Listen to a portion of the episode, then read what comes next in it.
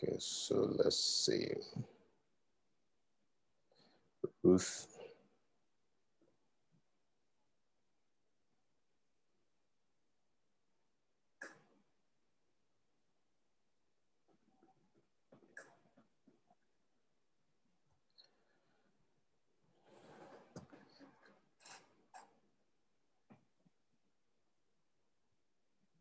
Okay, so we are good. Um, let's start this conversation this evening uh, rather on a different note. Uh, Ruth, I trust that your network will be stable so that you can stay through this.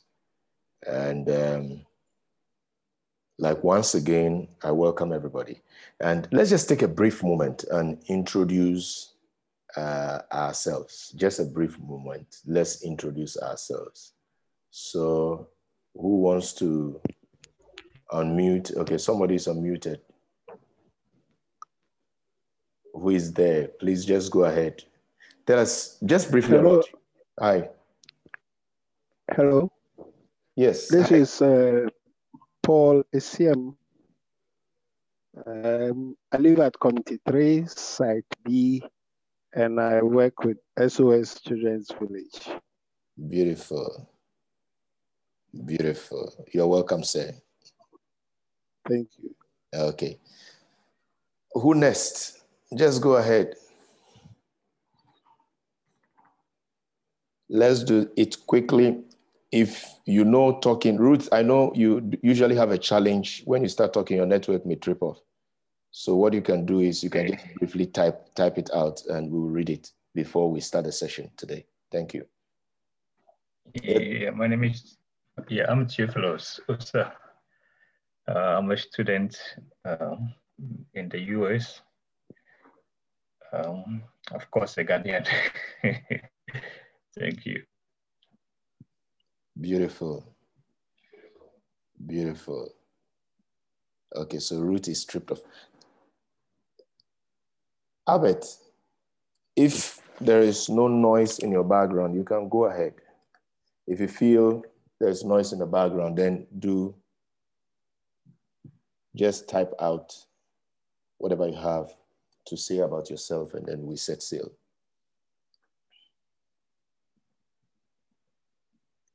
I'm not sure Albert can hear me. Okay, so you let's let's get going. Maybe we can still continue to do this at the end of the session. Now, this evening, I want to be um, I want to start this new series. We've uh, been doing some series from last year, which is He breathed and Man became, and um, that though that is not completed, there's still more to that to say. Um, I I felt uh, impressed upon my heart to to start sharing on on on this um, rediscovering God's ecclesia, rediscovering God's ecclesia. Just one moment. Let's see. I think folks uh, are sharing a few things here. Let's let me be sure. Okay. Let's see. Somebody else is written something before we go ahead. All right, so that's Albert. Albert, it's outside and there's noise, so he can't speak. So you can type out about yourself, or when you are in a very um, serene and quiet place, then at the end of the meeting, you can speak to that. I don't intend this teaching to be very long. Uh, rediscovering God's ecclesia. We want to look at issues of authentic, relevant, functional living where we live, work, and play. When we talk about the ecclesia, it borders on where we live, where we work, where we play. It borders on bringing our faith into our homes, bringing our faith into our work environment, bringing our faith into wherever we play. It could be um, you are a footballer and you are among the team out there. It could be a training session. It could be walking down the street. As a matter of fact, God has designed this life that we have in Him to be a life that is lived when we lie down, when we rise, when we walk, when we talk to one another, when we eat. This life is resident in us and is with us. Um, it's an integral part of us. So, in discussing the ecclesia, which is a body we want to examine how do we bring this ecclesia function into where we live, where we work, where we play. And we want to discuss that issue of authentic, relevant, functional living. So let's set, let's set sail. Let's set sail and begin to look at um, screen not moving. Just a moment. Let's see. Let me see if I can change this. Okay. Let's see if we go. Um, okay, so the usual challenges with, um, maybe I'll drop it. Just give me a moment. Let me see. Good. So let me try it again and then let's see if it's, it will roll. Okay, good. Yeah, it's fine. So let's look at introduction, Ecclesia glimpses, glimpses of Ecclesia. Now, what I want to do in this very portion is to just discuss with you. And now let me also say, open up, let's discuss. You can pause me in the middle of the conversation and um, it will not cut the flow of grace. Now, we want to just look at some historical facts about Ecclesia, how it looks like, and how it did function. Where did this term Ecclesia came from? And why are we discussing Ecclesia? It's what we are driving at. And then we can finally apply it to how we live, where we live, where we work, where we play. Um, I remember um, I walk into no. Let me give you this scenario. This of this this story. One day we were in the office, and um, my colleagues were. Uh, there's this particular one who is very close to me, Ernest, and he said, "You you can't see any vision." I'm just using that to illustrate a principle. You can't see any vision. You don't see anything. You don't hear anything. Immediately he said that. Um, I just said to him, "Okay, so you want to test this and see how it works?" Um, I said, right now, I've entered into a room, and um, when you enter through the door to your right, into the corner, the L shape, into the corner of the room is a table. Now I'm facing the table, and to the left of the table are three drawers. When you pull the first drawer or something, or something, you, the third drawer or the middle drawer, I specifically, I was very specifically uh, specific. If you pull the second drawer, there is this three pieces of condom inside. They said, please, it's okay, it's okay.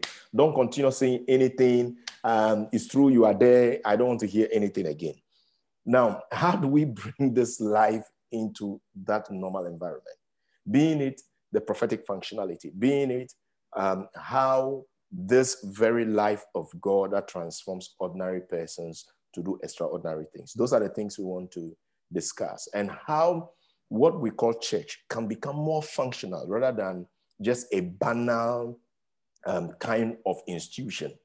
You know, very often it has been said of the church, the only solution we have to issues is to pray. And we do not go beyond that. But it's, it's when we study the ecclesia, Jesus used the term in Matthew chapter 6 to mean ecclesia. He actually used ecclesia to mean a spiritual institution. He borrowed it from the world of the day, the practice of the day, what was prevailing of the day. He borrowed it from there to apply to his government in the earth. But unfortunately, when we come to the etymology and we look at um, why the word church was used and what was the thinking behind um, the translators or those that put um, those, those texts together, the canonization, we would have a better appreciation of this word. So today I just want to do some introduction. So long before the canonization or the New Testament being written, um, the Greeks invented the word ecclesia. Pay attention to this. The Greeks are the ones who invented this word ecclesia. The Greeks invented the word ecclesia to describe a group of citizens called out for governmental purpose and function. The term ecclesia, I want to back up a bit and say that in Matthew chapter 6, Jesus said, I will build my church. He did not use the word church as we understand it, as the translators meant it to be. We will study to understand when you look at the, um, the background from which the word church came from. I think it said some German Anglo-Saxon words. Um, it is seka, it is seka and kek, two words together. It is like move in circles and, and make merry. Circle, seka, and I think kek, move in circles and make merry. So it is all about entertainment. That was the idea that was, was, was uh, behind the word church as we know it.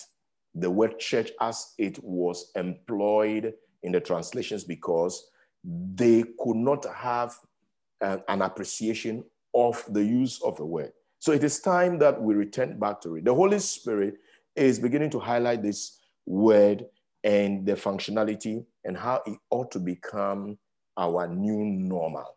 One of the words that is emerging in the earth is the term ecclesia. It's been there long, long ago, but it's coming into discovery.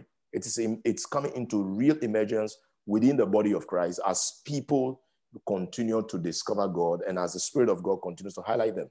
So I said long before the, the New Testament was written, the Greeks invented the word ecclesia to describe a group of citizens called out for governmental purpose and function.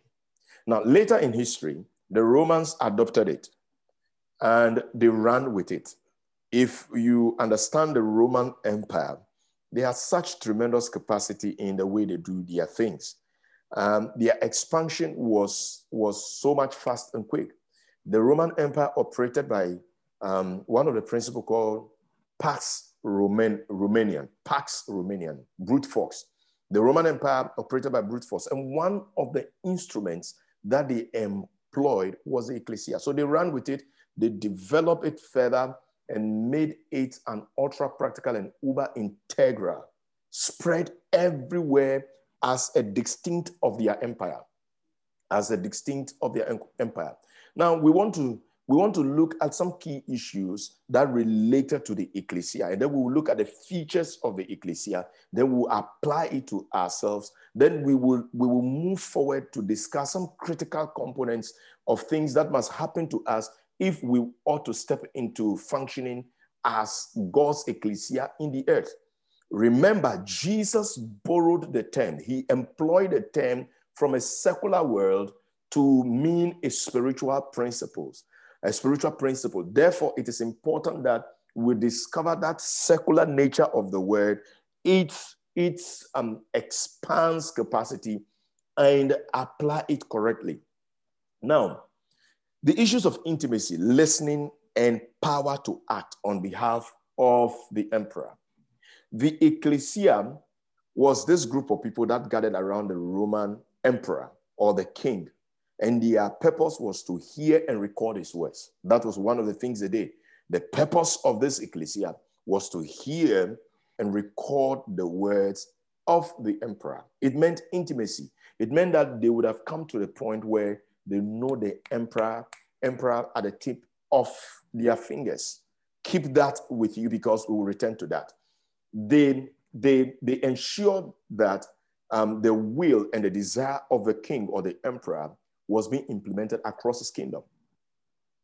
Now, there's one record that has it um, in the way the Romans did it, in the way the Romans did it. The Romans, for example, having conquered a territory, would take about 300 families, 300 families, accomplished people within the society, and send them to that territory. Now, the purpose for which they are sent is to teach and indoctrinate, basically to indoctrinate that territory with the Roman culture, just like the way the British came to Ghana and went elsewhere, and the Portuguese and, and all. That is the way they operated. And these were accomplished, accomplished people.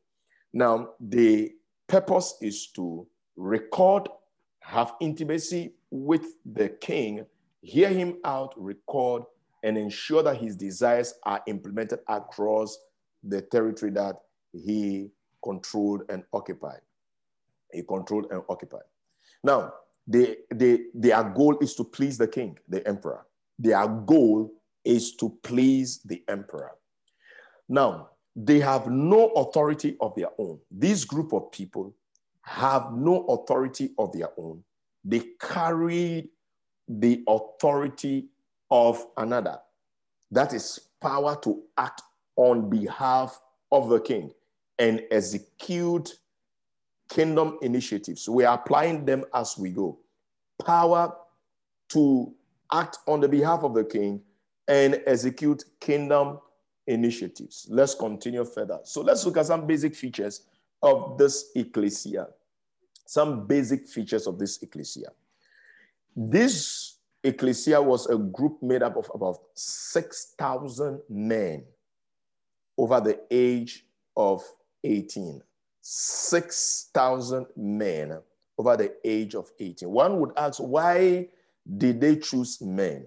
You know, the male seed is the bedrock of civilization. That is another thing to discuss altogether. The male seed is the bedrock of civilization. So it was made up of 6,000 men.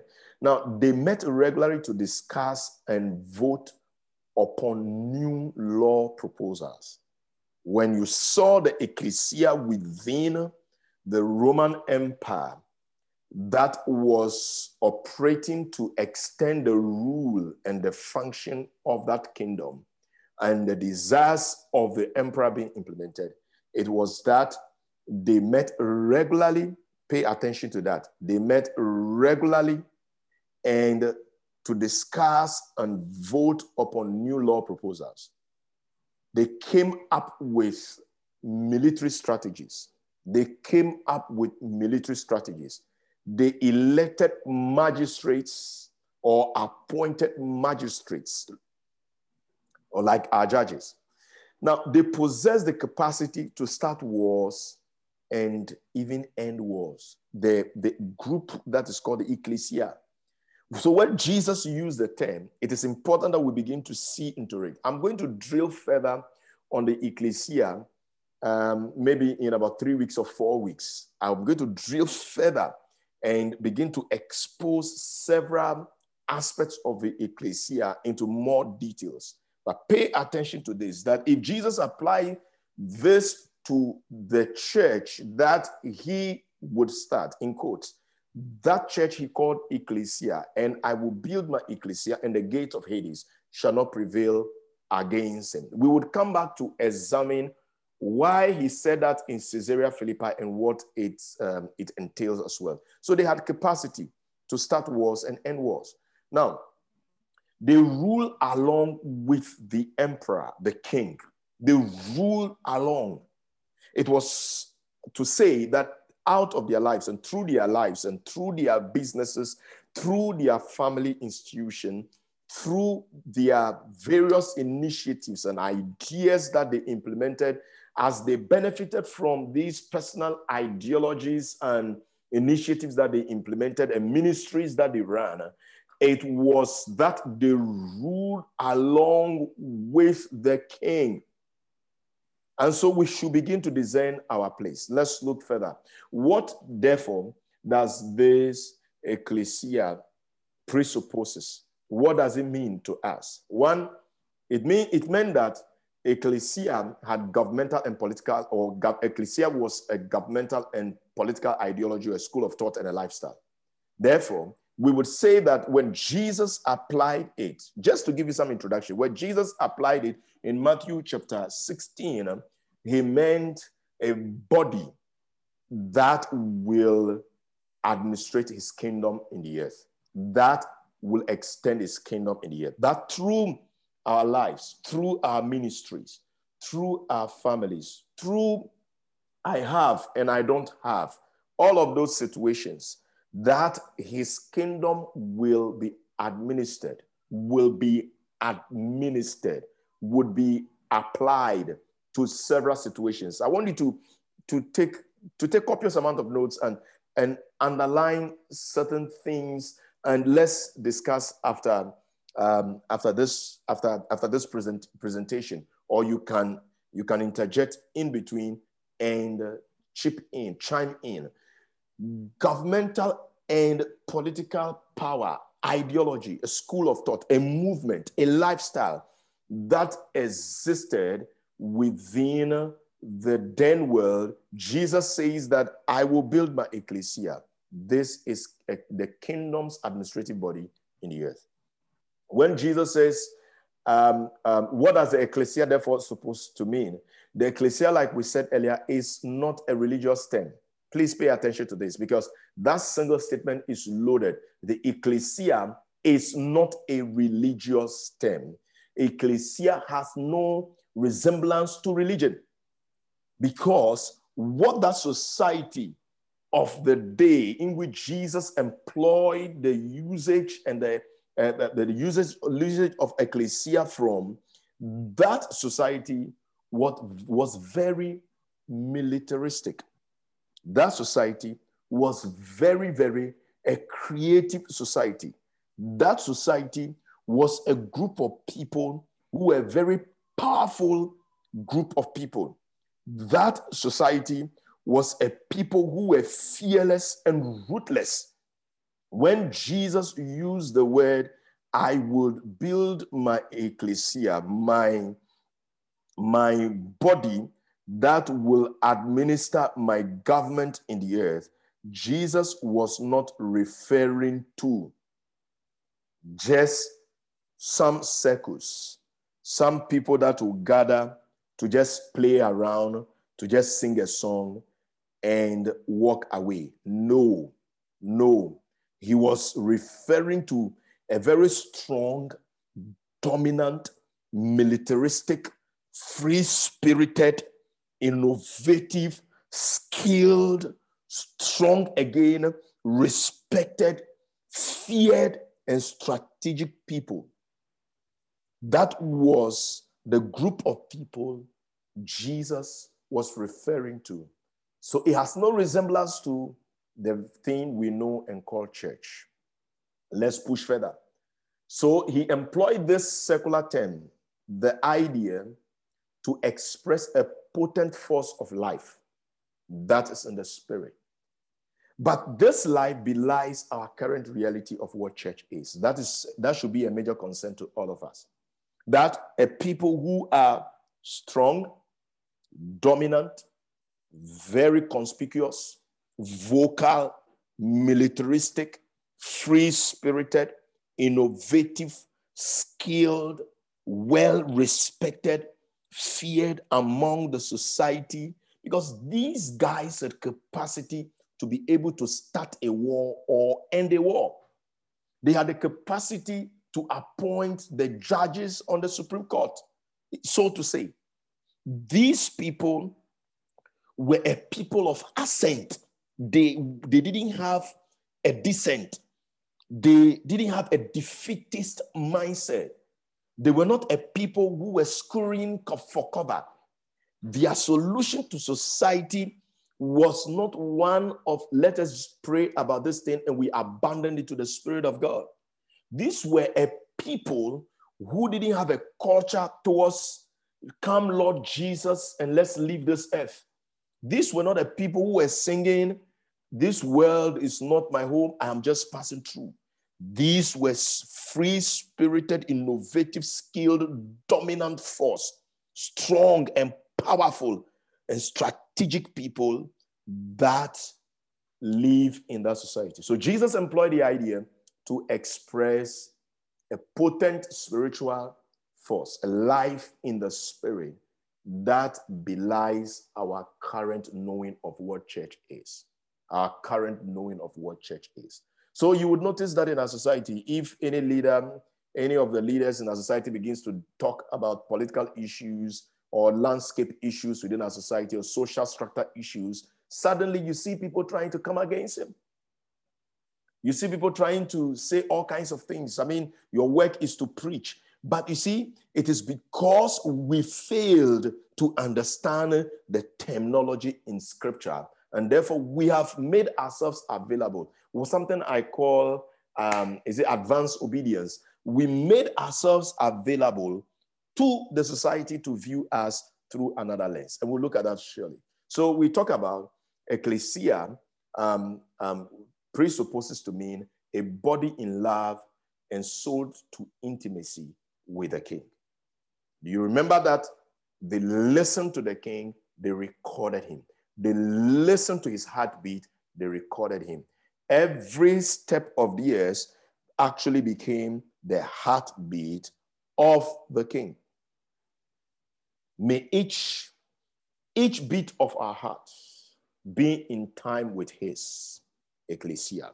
So the ecclesia is God's ultimate passion. It is the beloved of the king. It is the bride of our king. It is the thing that God is fixated on, not church as we know it. A friend calls church as we know it cocky. Church as we know it cocky. The ecclesia presupposes power, a group of people who has power to act on behalf and rule along with the king. Therefore, it was conferred upon them executive strategic authority in the earth. They had executive strategic authority in the earth. They had legislative or judicial authority in the earth. And this body was the administrative extension of heaven inside the earth. And that is what Jesus wanted us to be. Let's, let's deal with one slide that deals with landscape issues, or a couple of slides that deals with landscape issues. So there is a funk associated with the, the, um, the idea of church, sorry for the typo, the idea of church that may stem from a combination of factors. There is this bad thing that relates to church within our society. Some of the things, maybe you wouldn't have experienced it, but I have experienced some of these things. One of them I call confusion. There is this funk of confusion that is associated with the idea of church. And it is one of big building, mega meetings, one of a place that if it has to be an ecclesia, then definitely it should be that we should have this specialized place, this specialized place that we go to, this specialized place that if we go to, God can hear us pray. This specialized place that we can go to. If we do not meet at a specialized place, then what has happened to us is that we are not a body that should be called an ecclesia, in quote, church. It should be mega big. So if you are not big, you are not a church. You are not a church, in quote. So these ideologies, and so I've had people, people, um, um, I lead a small community, and sometimes you have you have people talking to you that they want to be in a big church, not a small church. I don't want to be in a church that I'm older than. I mean, that kind of talk. And I'm sure some of you would have heard that. Now, so it is characterized, this confusion, that funk that is associated with the idea of church, with this confusion, big building, mega meetings, a specialized place. Um, and it's also characterized by certain attitudinal disposition or platitudes certain attitudinal disposition or platitudes. There are things we would do in our offices we never would want to do in, in, in, in conjunction with, with the meeting or the gathering of the saints. The seriousness and the severity and the kind of rock face that we wear that pertains to issues that relates to our businesses, our work, and all, we never apply the same level of seriousness to. And this is a problem that is lateral. It is across the body. We have certain attitudes that seems to put the world, the world within a certain bracket, and the world is never welcome to our God. Those platitudes those banal, insipid, uh, tasteless attitudes and disposition must go because that is the way the world views us. There is also the issue of suspicion, negative association to the vision cast by the idea of church. Someone will ask, so what is the deal with those church scandals and you? And are you one of those? Are you related to them? So some places you mention the, that I'm a believer, and, and then you hear people uh, beginning to critique you and begin to ask all kinds of questions. And, and somebody may take you to the side and school you. And um, um, some business professionals who do not fear God enough may begin to ask all kinds of questions. It is because we have made it to be so. You can see that I put church in brackets because I want you to have the idea of an ecclesia. I want you to have the idea that the term that Jesus employed in scripture has nothing to do with seka and keka, which is moving in circles and merrymaking. The true original, I give you the liberty, and you always have that liberty. Research it, go out there, search on the internet, search the etymology, find out, and you discover. Now, there's this issue. One of the functions that is also associated with the idea of church is the issue of functional irrelevance. Functional irrelevance. So somebody will ask, so what exactly would you do all day? Or why on earth would your organization exist um, as a body that has a name, maybe Testimony of Christ Center, maybe Basiliel New Spheres, um, um, AAA uh, ministry, BBB ministry. What on earth do you do all this? Because some some people, um, um, their vocation is is to spend the time with the ministry. So they have an office and they go to, and somebody asks, so what do you do the whole day spending time over there? The work of ministry is one of the most difficult and tasking ministries you can ever uh, work, you can ever vocation, you can ever think about. So people can associate associate irrelevance, functional irrelevance, and it is because we made it to be so. Somebody will ask, "Have you you have you have no real bearing on, on the economy. That what we do as ministry and church has no real bearing on the economy and the political construct of the society because your place is just for the four walls of the of, of the meeting of the, the, the meeting place and your work is just to pray and for the past 500 years if you care to know for the past 500 years two major solutions that um, the church as we know it has had for problems in our society has been to pray about it and then to say, Come, Lord Jesus, we want to go home. You know, if you watch those war movies, I mean, those days, those war movies, and there is this uh, person who has one absolutely, absolutely no bullet even left in his gun, and um, he keep hiding, and he maybe he will put a white handkerchief to his um, gun and lift it and hold on, victory is coming, that kind of thing. I'm giving up and all. That is the thing that has become associated with um, what church um, church is, church as we know it. There is this issue of pity. Somebody, somebody would pity you and pity, pity me and say, you really couldn't do anything else with your life. And you get involved with these things. You get involved with these things. I mean, I've heard insults that speaks to the fact, I mean, personally to me, that go and look for some, some, something else to do and not spend time with ministry. You are more better off, more better off to suspend all this ministry thing and just keep focus on your businesses. I mean, I've heard all kinds of all kinds of things, all kinds of things. And it's because, it's because the measurement, the metrics by which the impact of church as we know it on our society is poor. The gauge is poor. So um, the current church system produces several things and several conditions. And one of them is what I call anticipatory obedience, anticipatory obedience. And it's a headless act of conformity. It is, um, it's a term that um, um, was, brought, was brought up by one gentleman. Uh, his name is, is gone out of my head. And um, in one of his books that um, he wrote on, the title is On Tyranny, On Tyranny. He was speaking about uh, the issues of tyranny. And he applied a lot of principles to current American society. I will encourage you to get it and read on tyranny. Um, it's not a very big book. And he talks about anticipatory obedience.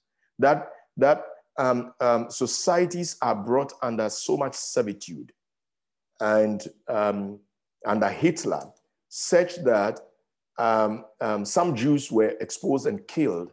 So before Hitler's team could arrive on the scene, the remaining Jews were already given up and have lifted their hands and surrendered. And it's a headless act of conformity. It's a voluntary extension of oneself to men, not to Christ. Submission in a way. I'm not talking about submission, submitting to leaders, which is which is the right and honor to leaders and honor honoring of one another. And I'm not talking about that. I'm talking about the headless conformity act, which does not see Christ as king, but men as king, which places men before before um, um, um, everything. It's an it this system that we are describing because of the wrong understanding of terminology. It has produced a lot of accidental millionaires and accidental followers. Uh, sorry, that's accidental millionaires. Sorry, I ever read a book and I think I have it somewhere on my shelf. accidental millionaire. I'm talking about accidental leaders, accidental leaders and accidental followers. Because people do not really want to be in certain environment, but because of the headless act of anticipatory obedience, we have people who have no bearing, who have no capacity to bring leadership and, and have no real sense of eternal purpose, um, beginning to fill spaces because somebody must do something in a way. Um, um, this thing produces um, uh, a place of compromised values, faith, and the principle of freedom in Christ is far removed. Underlying that principle of freedom, that principle of freedom is a chief and governing principle that must permeate every um, environment. Being an apostolic environment, if you talk about kingdom, the principle of freedom, liberty must be. I remember in one of the teaching sessions, um, was it Temi? Temi is not with, her, with us uh, out of Nigeria. She's not with us this evening.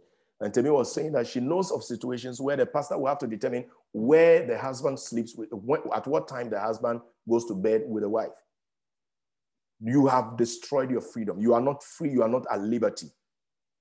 If your pastor does not approve of this thing that you ought to do, it means that you have no capacity to execute. That is totally wrong. A people must be allowed to have the liberty to function and live powerfully because because we all have the mind of Christ and we can all hear hear um, him. Listen, now the, this level of misappropriation, all of that I describe as a level of misappropriation does not only hurt individuals, but like Zedekiah, it destroys much good. You know, Zedekiah, um, there was a situation in his life where uh, was it Jeconiah or somebody who um, the king of Babylon came to visit, and then um, when the king of Babylon had left, the prophet went to um, the king, uh, you know, Zedekiah or Jeconiah, and um, but Zedekiah is linked to the story. And um, uh, the prophet asked, "What? Who were those who came to you?" And said, "It's the king of Babylon." What did he see? He, he said he saw everything. He saw everything in the temple. He said, "Whoa!" Because of that, you are going to go into slavery. You would, and he begged God, and God forgive me and said, This will happen in your generations to come. So um, it happens that Zedekiah was taken, they gouge out his eyes. Before they gouge out his eyes, actually, they kill his sons before him. They sacrifice his sons before him, destroy the, the next seed and nest capacity of leadership and civilization was totally gone. And if we look at the landscape today, as much as it's giving some level of miracles, it's producing some level of hope, it is destroying much good than what it ought to be producing than what it ought to be producing. Now, uh, this is another set of pre presentation. I'm doing just introductions to today. Next week, I'm going to go into properly pioneering sight and um, the issue of seeing Christ. Because there is no way, let me run a bit ahead of myself. There is no way we can constitute a functional living body ultra, ultra uh, practical living body without the sight of Christ, without properly discovering who he is. So let's talk about pioneering sight. Now, in that society called Israel, when Jesus had come on the scene, everybody was anticipating. They were anticipating that Christ will come and he will sit on the throne of David and he will govern and rule and lead them to reclaim their throne and dominion from the Romans. So you remember the questions for from the disciples to Christ. He said, when um, when would the kingdom be restored to us? When would the kingdom be restored to us? You remember that question? It was seemingly a very clear question that was pointing to physical rulership and governance. But God says that I've set my king in Zion. So everybody is looking out to see Christ. And it happened that the, they, their sight was wrongly applied. So look at it. So there's a major concern in our day, and this is the malady of blindness. They call it spiritual blindness. This malady, um, like somebody described it, says that the battles of this end time is going to be the battle of sight and blindness. It is something to underscore. The battle of the end times will be the battle of sight and blindness. Who is seeing Christ correctly? Who is seeing him actually and seeing him correctly? So, what we see is that we are seeing this blindness run rife and it's pervaded. And it is a Pharisee spirit that is vigorously at work to bar access to knowledge. Jesus speaks of blind guides, leaders who bar people from accessing God and his boundless resources, which is Christ. He speaks in the book of Matthew. He says that blind guides you do not step into the kingdom, but you close the door. You shut the door of the kingdom to people. You shut the door of the kingdom. So the issue of blindness and seeing correctly, just continue to think carefully about where we are coming from, where we are coming from, where we are coming from um, in this teaching, and you will appreciate that we have we are looking at the issue of ecclesia and this thing is expanding. As it expands, there's a need that our sight needs to be calibrated properly, and the person that we need to see is Christ. Unfortunately, there's blindness in the system. There's blindness in the system. The blindness, or what I call darkness, is bringing into, into many of our churches, as we know it, the tolerance of evil, which is leaving the church defeated, without power, with no testimony, no proclamation, and we are mocked on several in, in several several ways. I mean, if you look through scripture and you look at some of the miracles, you look at some of the occurrences. I mean, prison doors that are opening. Now, um, you look at the manifestation of miracles. You know that in the book of Acts, chapter 10, when they prayed and asked that God will release Peter, and they were locked up so much in, uh, in prayer that when Peter was released, um, the conversation was that this, this, this is the angel of Peter. They assumed it was the angel of Peter. Do you know that by that statement, it was very clear that the occurrence of angels was normal within their world? But in our system today, we still have a lot of work to do. The blindness or this blindness is a spiritual reality that impacts upon the arrangement of our existence, spiritually, physically, every arrangement.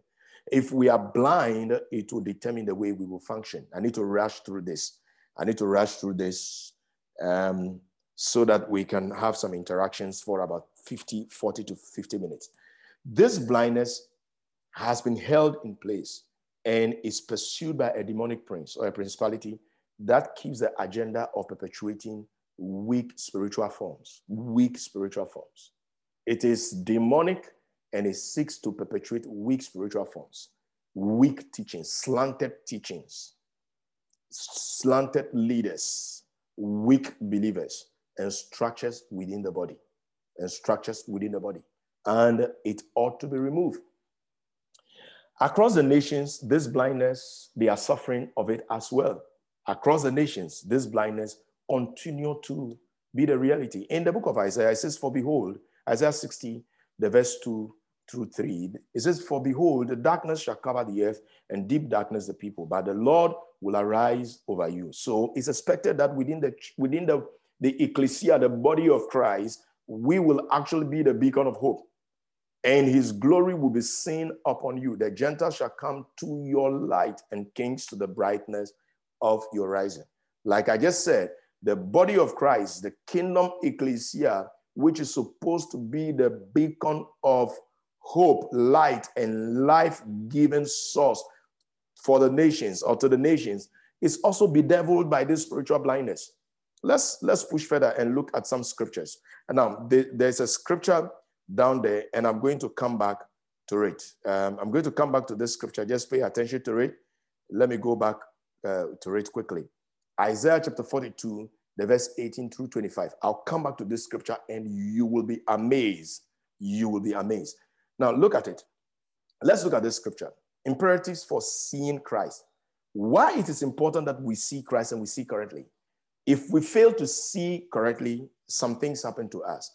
The book of Jeremiah, chapter 8, 7 through 10.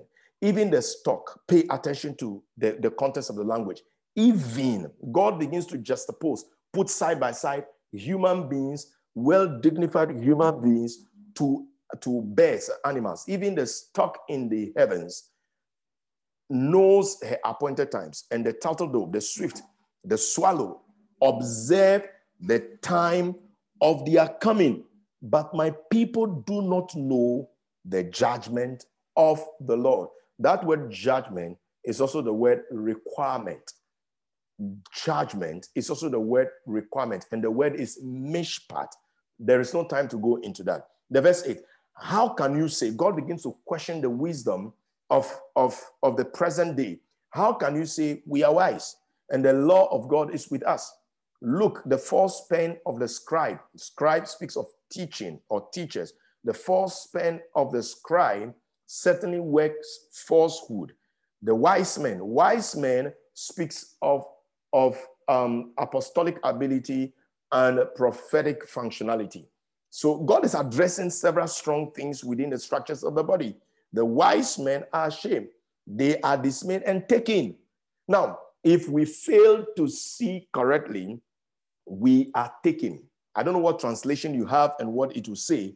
We are dismayed, broken, and taken. The wise men are dismayed and taken. Behold, they have rejected the word of the Lord. Remember the word mishpat, the word judgment? That word is also being applied here to mean the word of the Lord. So God asks, What wisdom do you have? What wisdom do you have? It says, Therefore, the result of this position of not seeing correctly, not judging correctly, not beholding correctly, not seeing Christ is going to lead to a very detrimental case, which is, therefore, I will give their wives to others. And nobody wants to lose his or her wife. Oh, sorry, his wife, not her. therefore, I will give their wives to others and their field to those who, who will inherit them. Now, you know, wife, field, field speaks of of the thing that brings you productivity, business, and all. It speaks of business and all. Wife speaks of the productive capacity. I mean, your ability to continue to be fruitful. I'll give your capacity of fruitfulness out to others. And I'll give your field of business that yields you income, finances, wealth. I'll give them to those who will inherit them because from the least even to the greatest, everyone is given to covetousness. He's describing some serious issues we can't discuss right now. Given to covetousness from the prophet even to the priest, from the prophet even to the priest. Everyone deals falsely. Let's move further. Imperatives for seeing Christ and seeing correctly. 11, 12, and then 13. For they have healed the head of my daughter, of the daughter of my people slightly, saying, Peace, peace, when there is no peace. You can clearly see that there is a very false prophetic functionality that is in operation eh, um, um, um, um, and false healing dimensions that is in operation, where we ought to see authentic, explosive, rapturous encounters of healing. Those things do not exist. The manner in which the scriptures define them.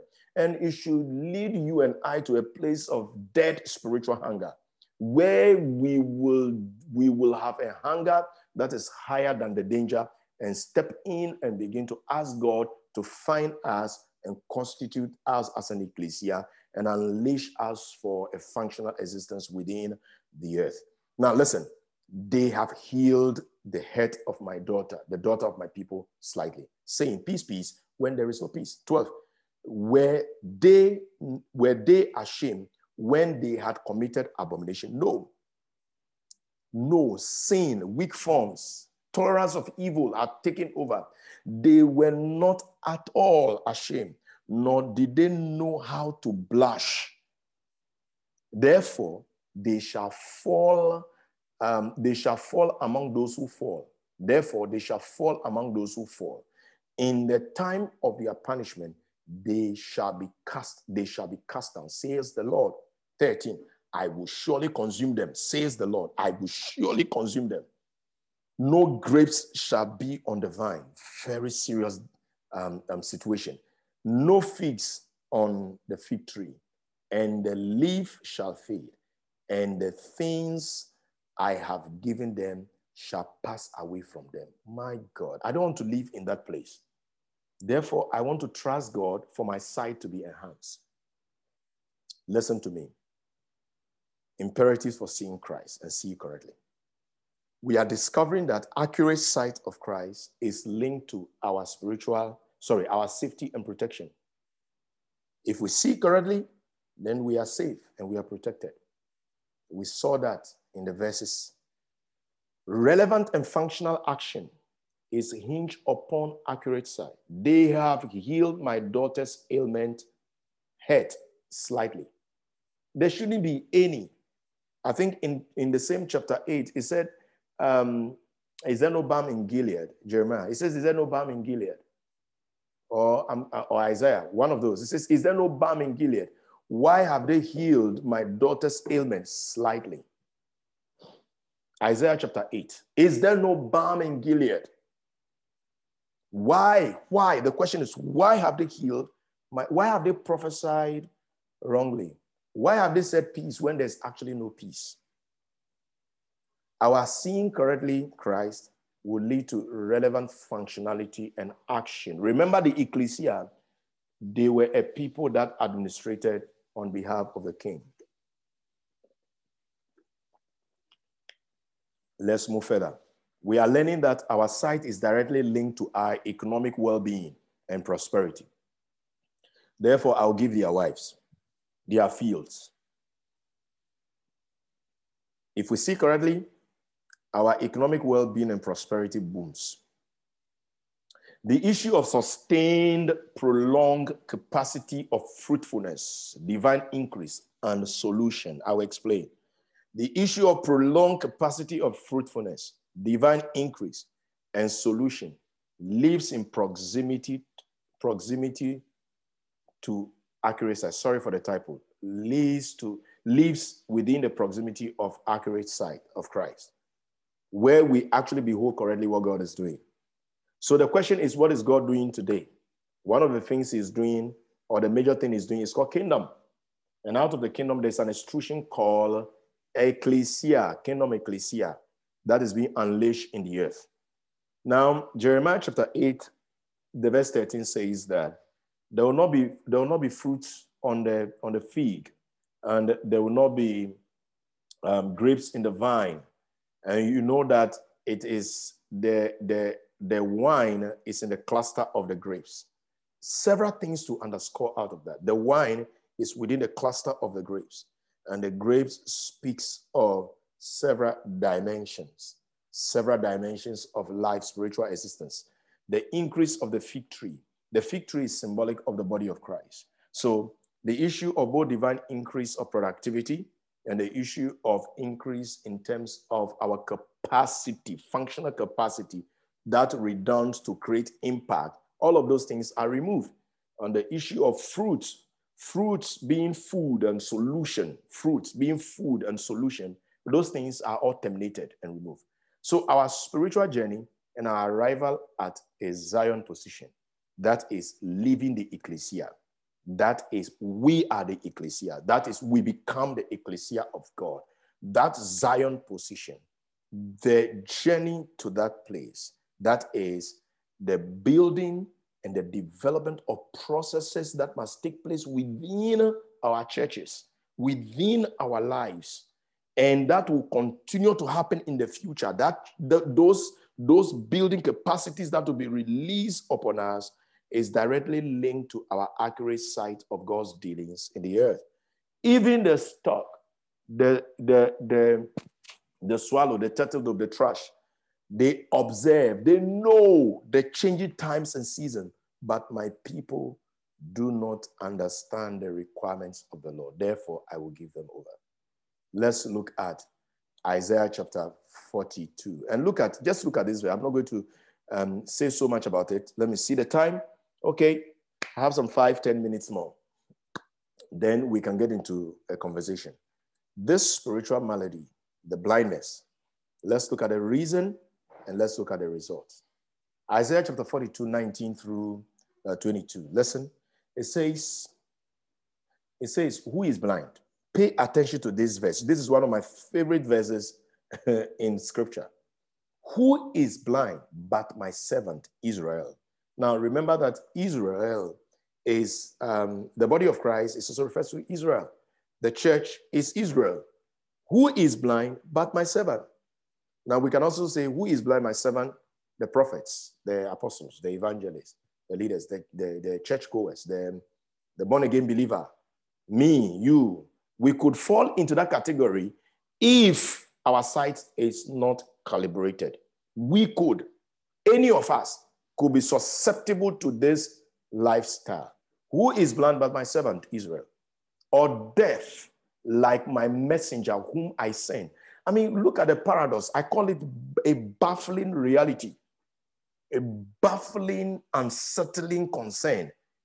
Servant of the Most High God, blind. Who is deaf?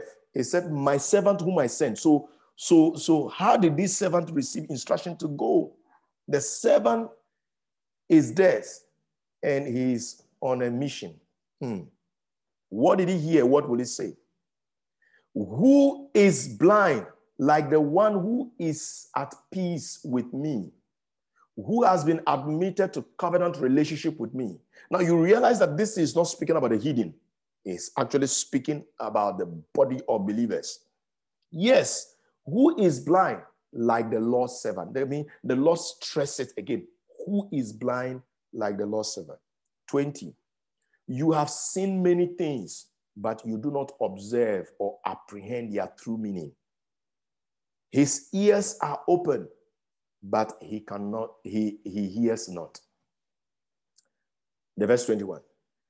It was the Lord's pleasure for his righteousness' sake, in accordance with his steadfast and consistent purpose, to magnify instruction and revelation and be glor- and, and, and glorify them.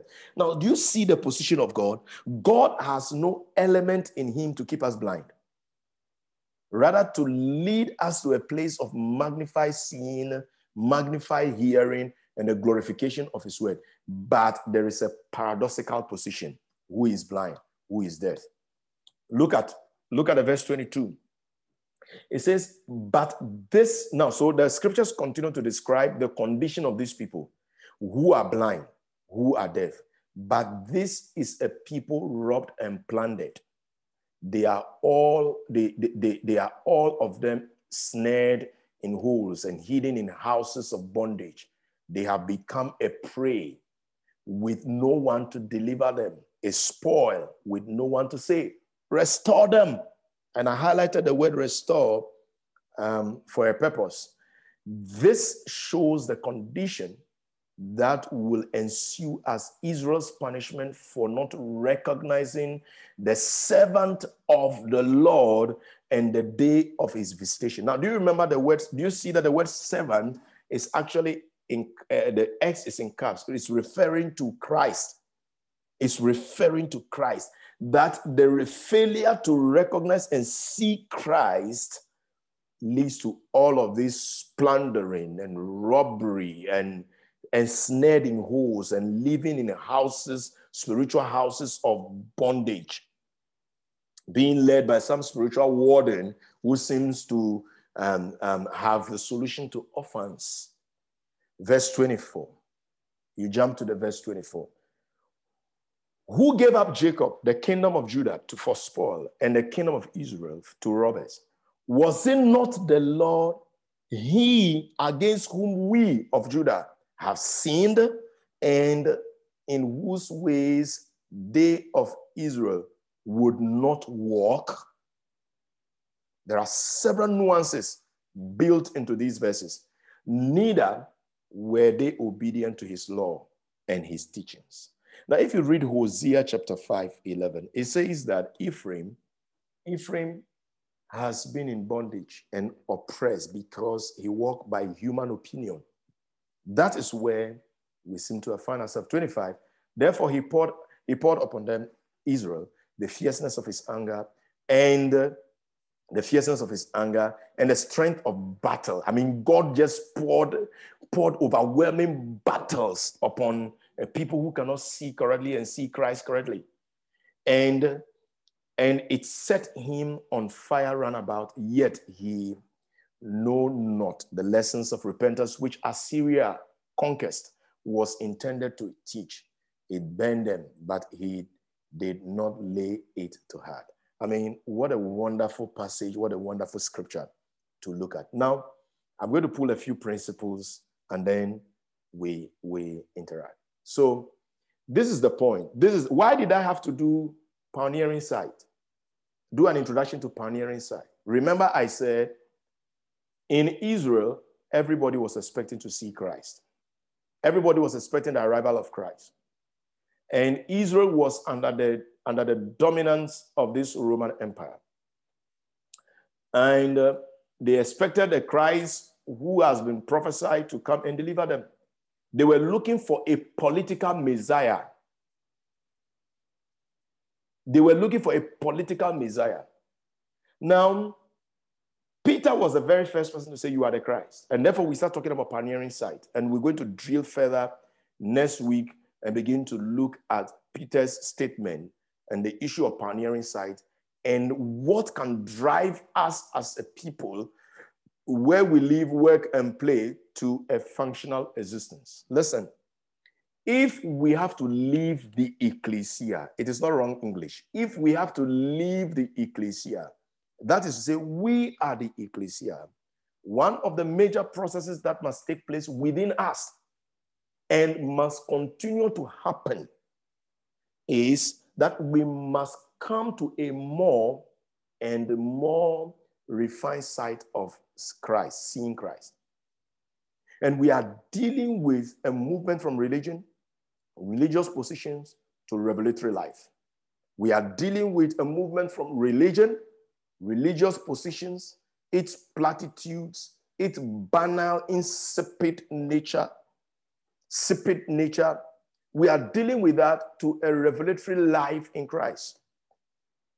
And therefore, we can only stand and move on and continue to stand by revelation of Christ. This, don't lose it. If you study scripture in school of, in, in, in what I do in prophetic training, there is this course that I, I could usually do for three weeks, two hours every session. And um, that course is growing through the word of God. And that course, there is a portion of it that speaks to those of you who are on this call who have attended, you know, there's a portion that speaks to the grand theme of scripture. Now, Jesus Christ is not some historical figure. It's not some 2,000 years ago personality that we are, we are going to explore in this discourse. The significance and the, the, the, the comprehensiveness of Christ is far reaching and it feels all things. It feels all things. So it is imperative for us to uphold a very clear, distinct, distinct side, distinct side, not distinct, distinct of Christ, distinct side of Christ and his significance that chiefly occupies every sphere. It is important that we hold that and we move in that. So the nations, the entire nation of Israel was expecting Christ, the Messiah, the anointed one. They were, they were in fact looking for a political Messiah, but Christ didn't come in that order. He came in that revelatory functionality capacity that they ought to embrace. The nations of the earth are also looking up to him. He is coming, the desire of the age, as scripture described in Haggai. It says that, and I will shake the nations, and uh, they shall come to the desire of the nations, and I will fill the temple with my glory, says the Lord of hosts. Um, if you read the Old King James, it says that, and I will shake the nations, and the desire of the nations shall come. And that is a very direct prophetic word concerning Christ. The desire of the nations shall come. So, therefore, Christ is the only one who will bring about transformation of all the arrangement of human life upon the earth. He is the only one, the revelation of Him, who will bring the transformation that is required. We also desire to see the Christ that is appointed for us. In Acts chapter 3, 19, 22, 21, I think the verse 21 says that, that he will send to us the Christ who has been appointed for, for us. So I'm going to stop here, friends, and we let's get into a discourse. Let's get into a discourse. What did you hear? What did you see? What provoked you? What are we? I'm going to go way back. What are we discussing here? We are looking at the issue of ecclesia. We are looking at the issue of rediscovering God's original ecclesia. Issues of authentic, relevant, functional living where we live, work, and play. We've looked at, in this discourse, we've looked at what is this brief history of the ecclesia the term which was actually started by the Greeks, adopted by the Romans, expanded and made um, a very ultra super reality of the Roman Empire that worked along with the, with the emperor or the king to extend his reach and rule. And we said that if we are going to step into this, then there must be a certain reality happening to us that we need to come to a refined sight of Christ because everything is built on that. So um, you can open your mics and let's have a discourse. Thank you so much. What did you hear? What's your thoughts? What provoked you?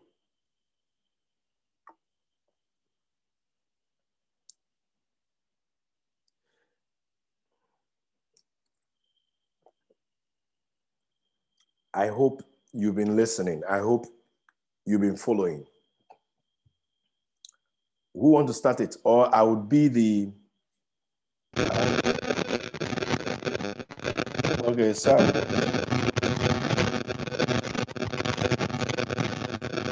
Your, Sam, your microphone, I, I actually turn you off. Your microphone is giving some feedback. So if you're using a headset, maybe you consider unplugging the headset to see if you can, you can, you can come out a bit more great for, for everybody to hear you. Okay. There's a little noise in the background, but I think it's better. So shoot, shoot.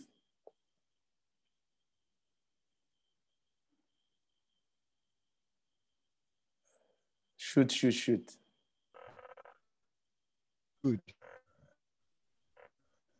Uh, it's, it's frogs around. Oh, okay. I now realize. So there are some frogs in the background. All right, go ahead.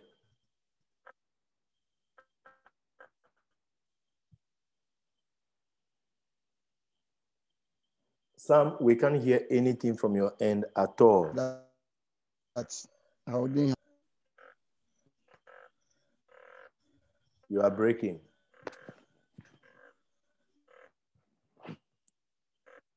You are breaking.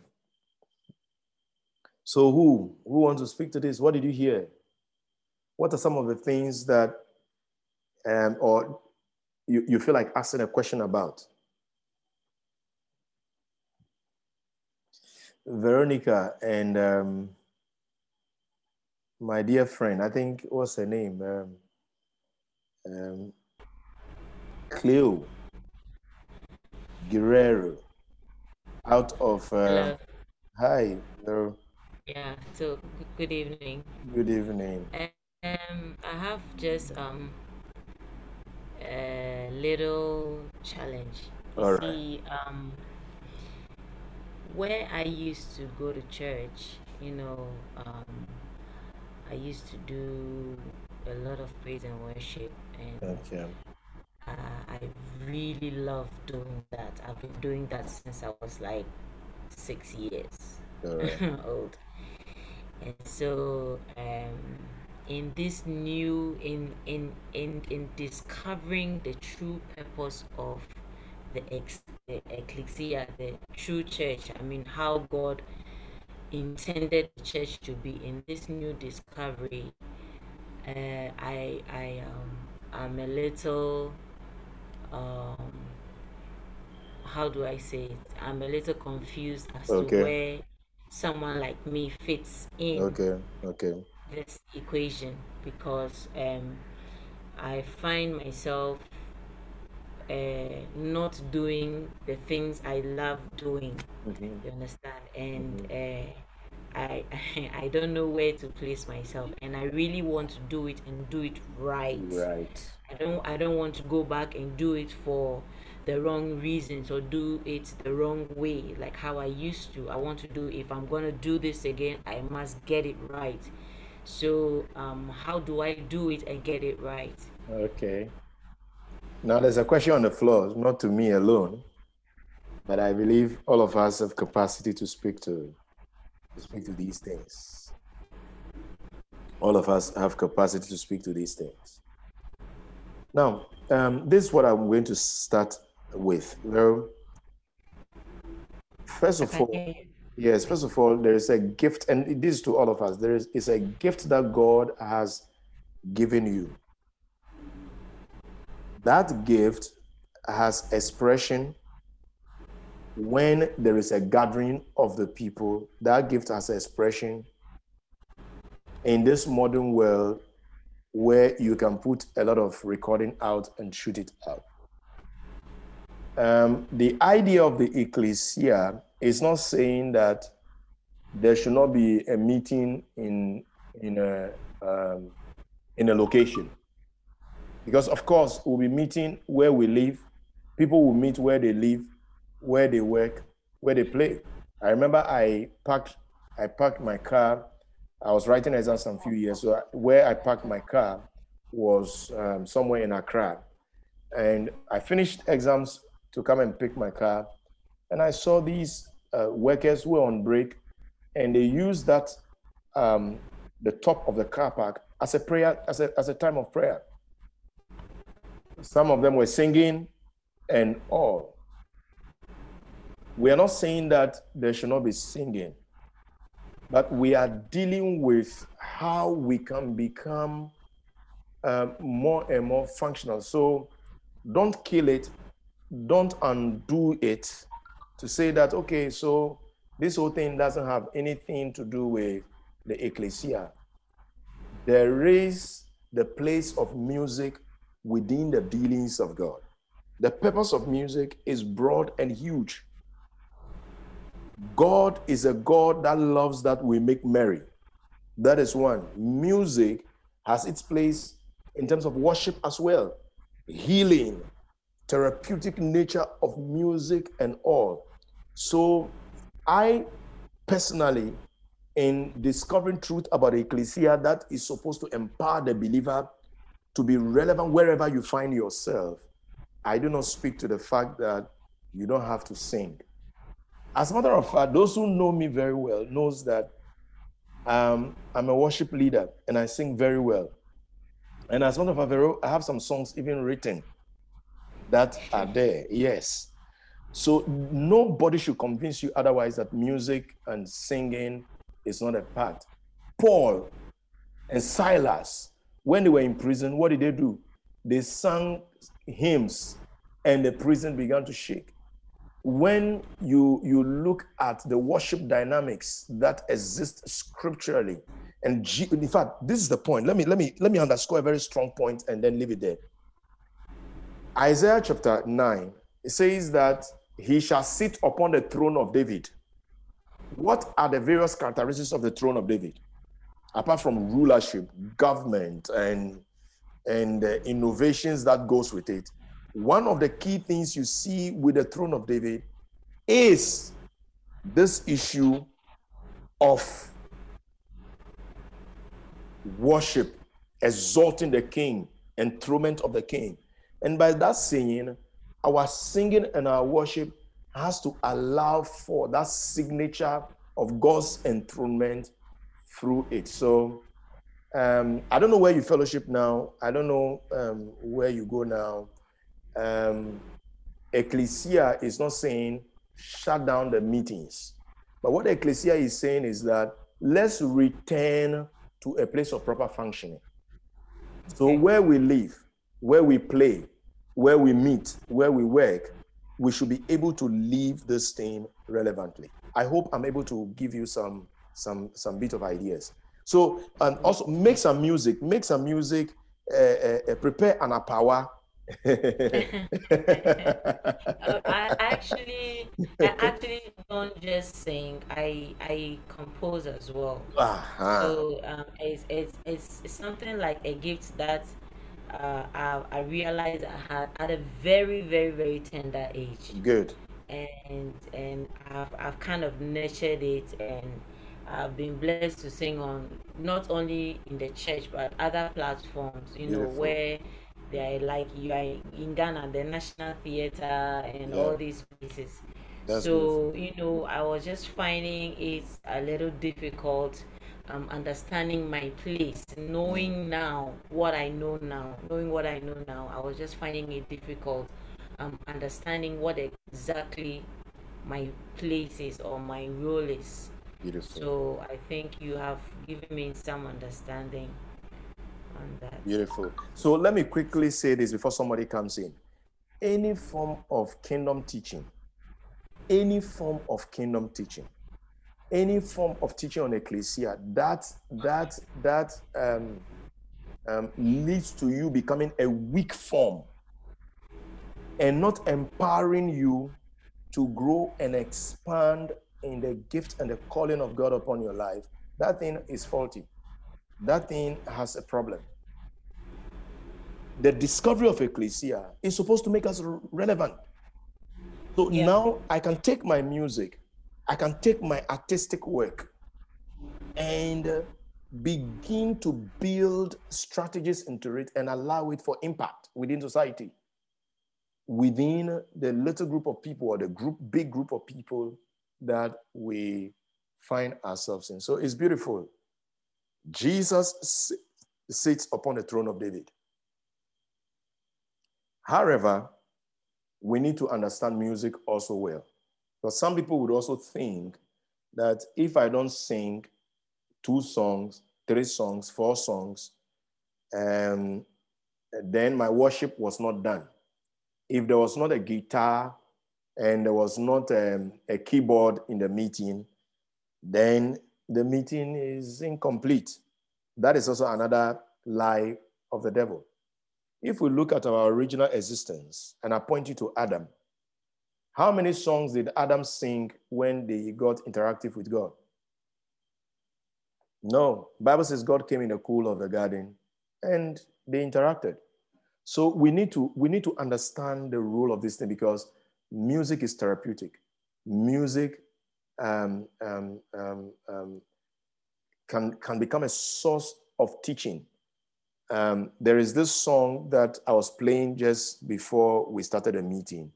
And if you listen to the words of the song, you will, you will, you, you are, you, you are, uh, let, let, me just, let me just permit me, let me just take that and share it before somebody comes in.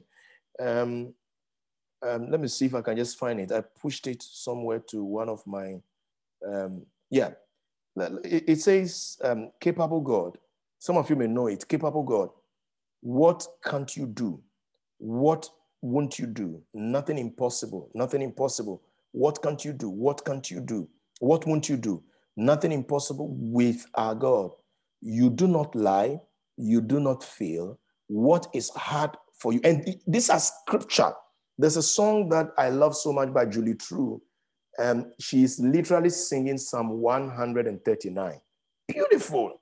She takes a whole back and and and and um, um, Vero, that is something you may want to desire for God to bring you into.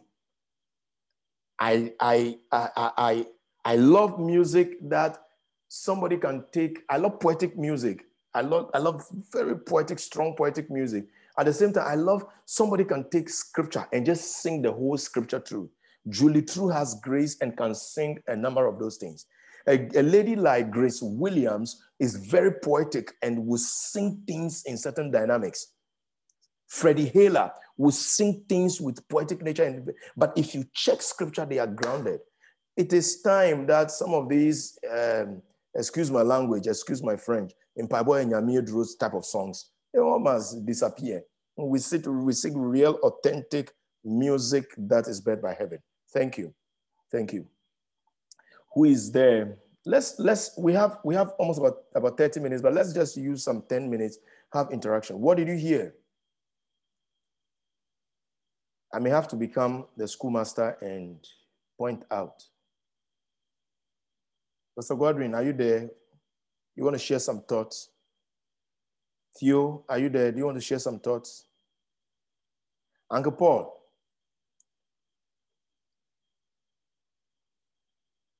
Uncle Paul, are you there?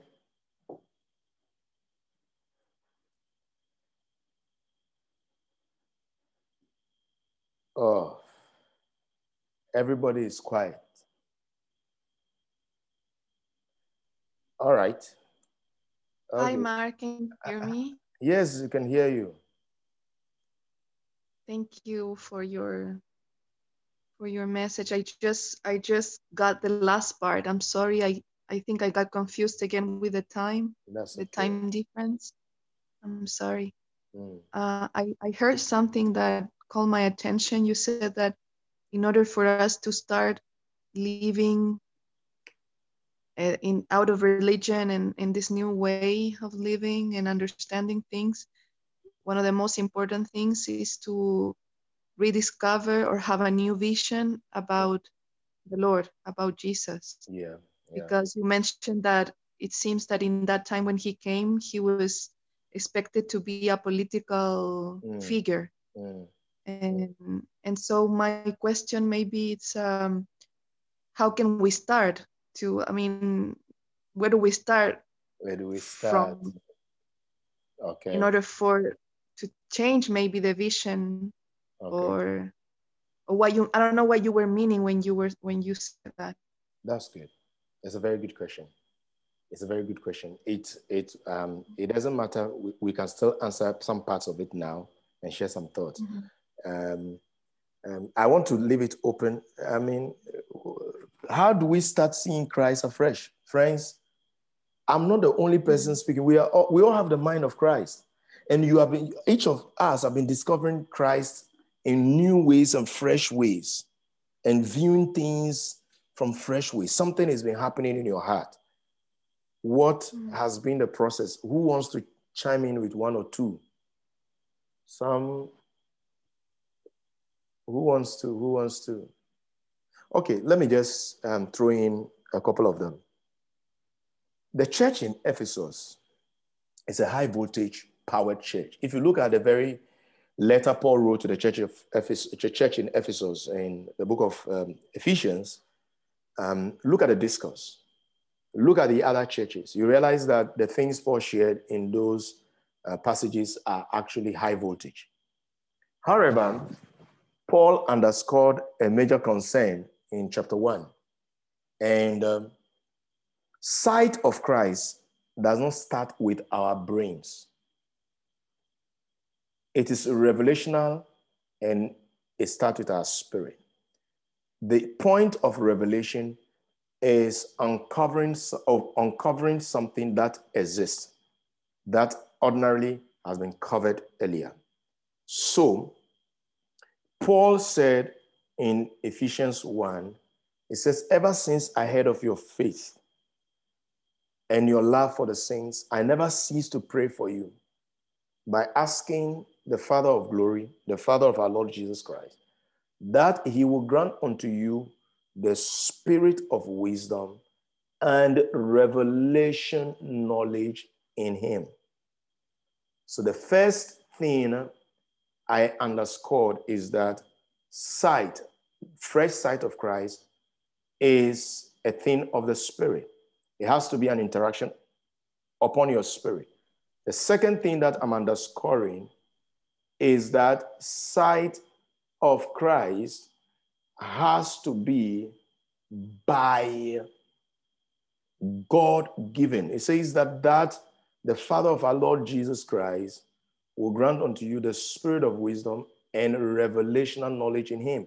Now, this revelation is not revelation in, in any other thing but of, of Christ, of him. Thirdly, it says that this revelational knowledge is going to provoke your spirit that you begin to see. This is what it says. It says that that the eyes of your understanding will be enlightened.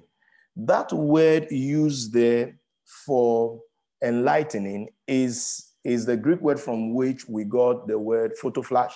It means photo flash. It's like the lightning of God, a spiritual act of the Holy Spirit. So we must all depend on the Holy Spirit. Pray and ask God for this. Give me the spirit of wisdom, revelational knowledge in you, not in our culture. Because one of the things that blinds us when we talk about religion, one of the things is culture. One of the things is tradition. One of the things is slanted belief system. This is the way it has been done all this while, and it will continue to be. But when the photo flash of God's light hit your spirit, it is out of that word. The word is photizo. It is out of that word you have the word also photo. That you, the word photizo means that you begin to like you tune in. If you know a little about photography, you tune in the focus in order for the blur lines the, the blurred bokehs to fall behind so that you can zero in on the exactness of the image. I don't know. I used to do photography so many years back, and I noticed that when we want to focus, sometimes we have to gauge the button. When you're looking through the lens, you have to look at the button on the person's dress or look at a pointer on the object or maybe the belt hook so that you use that to gauge. Once the blur lines fall off that particular center, you will notice that the image gains clarity. So it is the act of the Spirit of God that must come into your world. Now, I'm going to teach. Now, I'm going to teach in, in Shaping Sight um, in CPC, and I'm going to talk about some of these things. So let me pull another principle there. We need to step beyond ourselves. We need to go beyond the kind of materials you read, the kind of things that informs your understanding, the books that you read. We need to go beyond our tribes because there is a way in which if I am around just a certain group of people, that that influences the way I think and behave over a period of time. So there is a need that I deliberately construct my work in order to gain more access of light into my world. So several dynamics, allowing the Holy Spirit to work upon you, the kind of relationship, because um, it has to take Ananias to pray for Paul, for Paul to begin to see. So there are people that will come into your world that will begin to cause your sight to dilate and have the image of Christ well pixelated before you. These are some of the things um, I can I can I can speak to in we shaping um, our sight correctly um, of Christ. Because Jesus Christ, now, now there is a need that we discover Christ. So I'm going to talk about Christ um, in the next few weeks. I'm going to really, really, really talk about Christ. I'm really going to explain some things about Christ, the significance of Christ. I'm going to talk about his comprehensiveness, all his altruistic nature. I'm going to talk about his um, his um, um, um extra extraordinary um, um, nature. I'm going to talk about all of that, all of that. So um, in discovering that, it continues to make you see Christ correctly and judge him correctly. I hope I've been able to provide you some understanding. Yes, it was really helpful. Thank you so much. Thank you. You're, you're connecting from um, which country is that? I've forgotten. From Chile. From Chile. From Chile. Chile. Yeah, Chile. From Latin, Latin, Latin America. Yes, yes, yes, yes. this is not a name. I have part of this name on my phone, but the, the is it Claudia? Claude, Claude, Claudia. Yes. yes. Claudia. Yes, good. Yes. Good, good. I got Clau it. is just my nickname. but oh. Claudia is, is the full name. Beautiful. Beautiful. So Mark, every every Thursday, right? Is... Yes, this will be happening every Thursday. Um, expect to receive the link. Um, the okay. link to just register. You know, when people register, it makes it easy for the process to be managed. But but do we have to register every time, or just one time and then we get the link? Um, almost every time you have to register. So um, after this meeting, I'm okay. going to send I'm going to send the audio out for you to download. Uh-huh. Um, if, in fact, I will send both the video and the audio out. Um, no, let me not bother you so much. I'll send the audio out and then I'll send the link for registration as well with it. You just hit the link within two minutes or a minute, you are done. And if you have the auto auto fill, once you hit the auto fill, it populates it and you are you, you, you are done. You can share it with friends. You can invite people to come into this conversation. Um, yes. Every Thursday. It's just a bit hard to find people who speaks English, but uh, yeah. I think I may have to start learning Spanish as well. that would be nice. uh, I know of one that is uh, triste. Um, uh, uh, por, de l'amor Triste something, something. I, I don't, I don't know. Is, a name? To, I, Is it a name? No, it, it, says uh, triste, like sad or something. What's that? Ah, triste. Yes, yes, yes. yes. Triste. Sad. I used to, no, I used to have Spanish tutorials. I have the tutorials and French tutorials ah, really? on, my com- on my computer, a whole bunch, complete. Wow. Yes, but I've, I've not been serious, you know. Beautiful. Beautiful. Thank you. Great, great, great, great. So, Pastor Sam, I saw you were back. Are you good now? Do you want to make a comment now? So, um, um, whilst whoever will be wrapping up in the next five, five your microphone is, is noisy. Your microphone is noisy, Pastor Sam. Um, you see, we need to discover the centrality and the supremacy of Christ the centrality and the supremacy of Christ. Let me just run a little ahead of myself, um, following up again on uh, Claudia's um, question. We need to discover the centrality and the supremacy of Christ. And I made a comment. and maybe uh, Claudia, you got in after uh, be, uh, after I made a comment, and it was that Jesus Christ is not a historical figure. Immediately, we begin to see Jesus Christ as a historical figure 2,000 years ago. We've totally lost it we have to see his centrality and his, his um, um, significance in all of eternal history, in all of eternal history, which will border on his supremacy. And I'll try to speak to that, which will border on his universality, which will border on his altruistic nature, which will border on his comprehensiveness. If we discover these things, I mean, um, for example, you can't have any good and strong prophetic functionality if this bedrock is not planted in you correctly. It ought to be the significant thing. So, to discover Christ, we need to also learn of him. His revelation is littered throughout scripture. From Genesis to the book of Revelation, every single chapter of the Bible, when you flip it, you will discover Christ. If I start off from Genesis right now, and uh, we may not end. But look at it in Genesis, you find they said, Let there be light, and he was the light. And so you read just after that, and God made light to govern the day and made the moon and to govern the night, and he calls the light that governs the day the sun, and the one that governs the night the moon. And that is the revelation of Christ. If you flip to chapter two, you will still see him. In fact, in chapter one, in Genesis chapter 1, the verse 26 again, I can continue to name them. The Bible says that, and let us, whom was God talking to? God was not having a conversation with angels. God was speaking to the category of the Godhead. Let us. And that word God was actually used in the plural context. It's the word Elohim. Elohim. And Elohim is made of two words. It, it speaks of the comprehensive nature and all um, uh, the triune nature of God. If you flip to chapter 2, you will still see him. If you flip to chapter 3, verse 15, you will see him.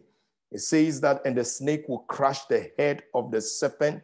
And um, sorry, look at me. And the, the, the, the, the snake will bite the heel of the son, and the son of the woman shall crush the head of the serpent. And that is the significant thing that happened on the cross when he bruised him on the cross and he crushed his head and declared, It is finished.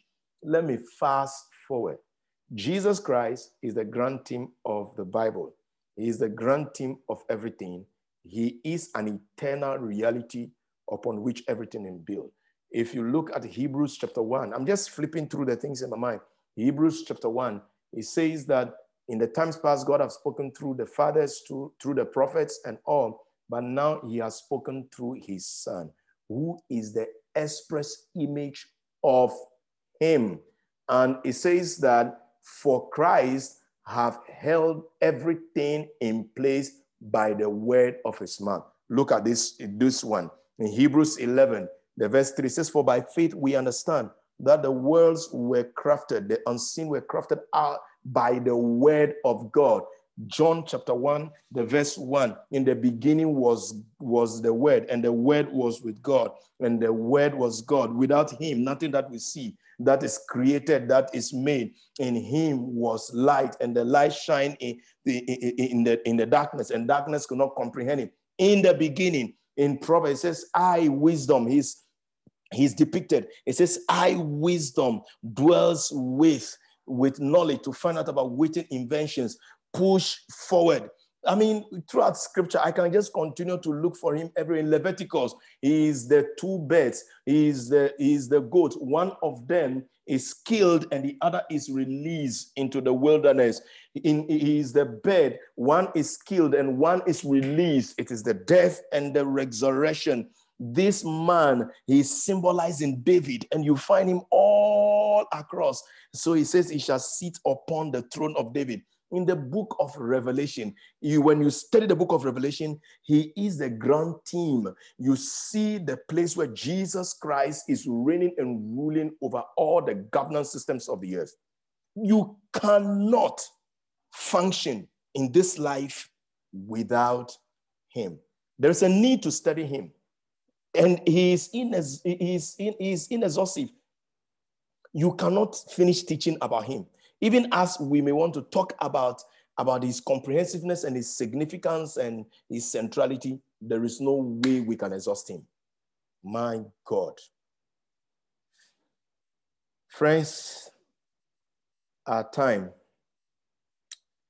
Claudia, thank you for that question. I've just been holding myself, but I need to just drop it. I need to just drop it. Thank you.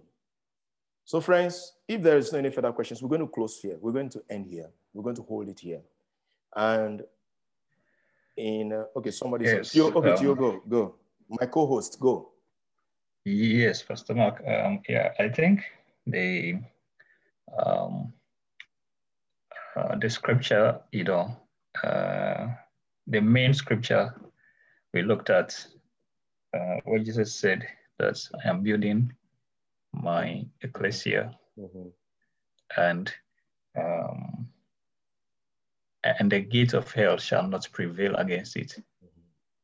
and then when you go on uh, i think that's in matthew chapter 16 verse 16 downwards yeah and then when you go on it says that that and then i will give unto you the the keys give unto you the keys uh, of heaven or something. Yeah. So, yeah, so what I say is that, uh, but before that, he asked them, Who do men say I am? Yeah. Yeah.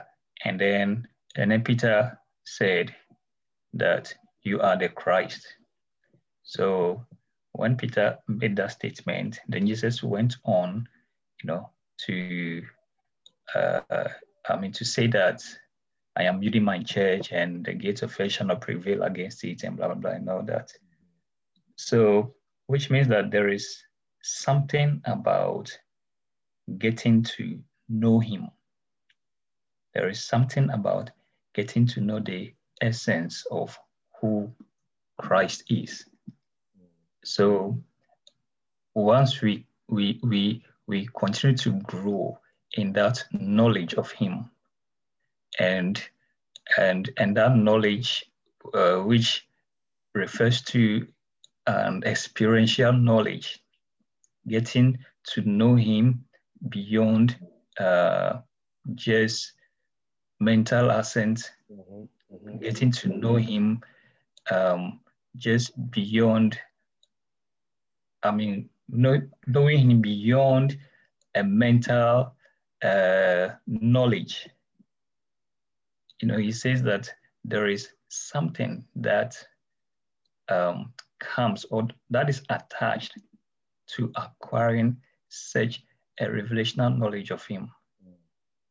And so I think it's it's going to be exciting, you know, getting to uh, um, learn more, getting to be taught more, right? Because how do we know him? One way is through what we are doing, mm-hmm.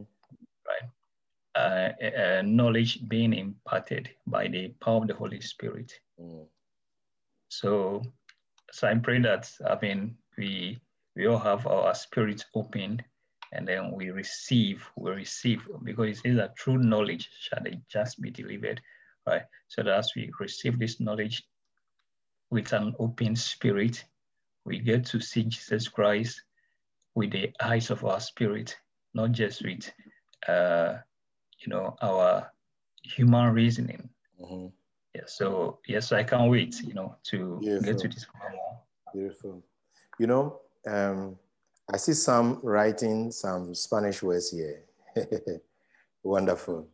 Um, when I was growing up in the things of God, and I'm still doing, and coming up in ministry, one of the things that became very attractive to me was the revelation of Christ.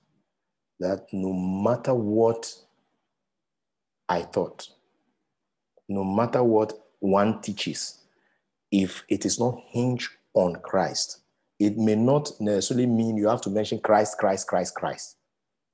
No. The Spirit of Christ, when somebody teaches anything, sings anything, does anything, permeates the reality, permeates reality. So let's desire that Christ will be ours and we'll know him and we'll walk with him. Oh, Vero, you, you are muted, right? Yeah, something like that. I just, I just, I, I just wanted to chip into what um Theo just said. Yes. You know, um, he he talked about he talked about an having an open spirit. Yes. And I think that is very, very, very essential Thank because you. um I find myself reading the same scriptures that I used to read before, the same Bible, and yet I am getting different meanings than mm. what I used to get mm. before. Mm. So, and you cannot, and, and, and, and that is not possible until you approach it with a different, completely different idea, different and, and, and, and open spirit, willing to receive something new. Because if you go there with your your um your your previous experience and this mm. thing I have read it before, you just completely miss the mark. You miss what God is trying to say at this time. So go with it with um with an open heart and and knowing that okay I, I, I didn't know this before so let me just do this again and do it this way and see whether i'll get the same message and it's so amazing that you get new understanding, different understanding, and it makes a whole lot more sense, mm. you know, when you approach it that way. Beautiful. So I think going in with an open spirit is very, very, very important moving forward. Beautiful. That's a good one. Like one of my friends out of Suriname would say, that's a good one. so please ready yourself. Um, I'm going to upload the, um, the audio file in uh, WeTransfer, and I'll just send it to you. You hit the download, you have it. And then the registration link will come as well. Share invite somebody to be part of this. Um, plan is that I'm going to be teaching this um, whole of this February. Then I'll take a little break from Rediscovery God's Ecclesia and ask um, another friend. Um, you may know him or you may not know him to come and also speak to us for a couple of weeks. And then maybe another will also speak a couple of weeks. Then I come back and continue rediscovering the ecclesia because it really, really, really, really, really um, is something we need to find out. And there are about four or more functions of the ecclesia we need to step into. And those um, need to be built into us uh, like an operating system, the, the foundation from which we need to function. So God bless you, um, friends. It's been um, a good start in 2021, and we look forward to more, more, more, more of this. Have a good evening. Um, uh, if you are in Ghana, if you are within West Africa, I don't know what time is it in uh, uh, uh Chile, uh, Claudia? Five to seven. Five to seven p.m. Have a good evening, Claudia. But it's uh, but it's um, it's still. I'm gonna show you. It's still they ouch. It's still very clear. Say it again. That it's 7 p.m., but it's still with sunlight. Oh, let me see. Okay, because um, let me do this. Let me take down this so that I can see. Uh, okay. Ah, okay. Oh, you have sunlight, right? Yes, there. Can you see? That's 7 p.m., right? yeah. Isn't, isn't, isn't it wonderful? Did you see? Yes, yes, yes. We just took a tour to Chile right now. Yes. So we just we yes, just it's we dark just there, right? It's what time? It's very dark here. Uh, okay. It's, what uh, time? Uh, what is the time difference that we have? It's um three minutes to 10 p.m. So if it is, oh, it's late. Yeah, if it's seven, okay. if it's seven, that should be. It's three. You are three hours, three hours ahead. Three ahead hours. Yeah, three hours. Three hours ahead. Three hours. Okay. Good. Good. So next good. time I, I want. Next time I want to be confused. I Beautiful. promise. Beautiful. Beautiful. Thank you, brother. Take good care of yourselves, everybody. Sam, yeah. we'll catch up. Okay, good night. You can unmute yourself and say bye bye to somebody. Good night. Good night, everybody. Nice night.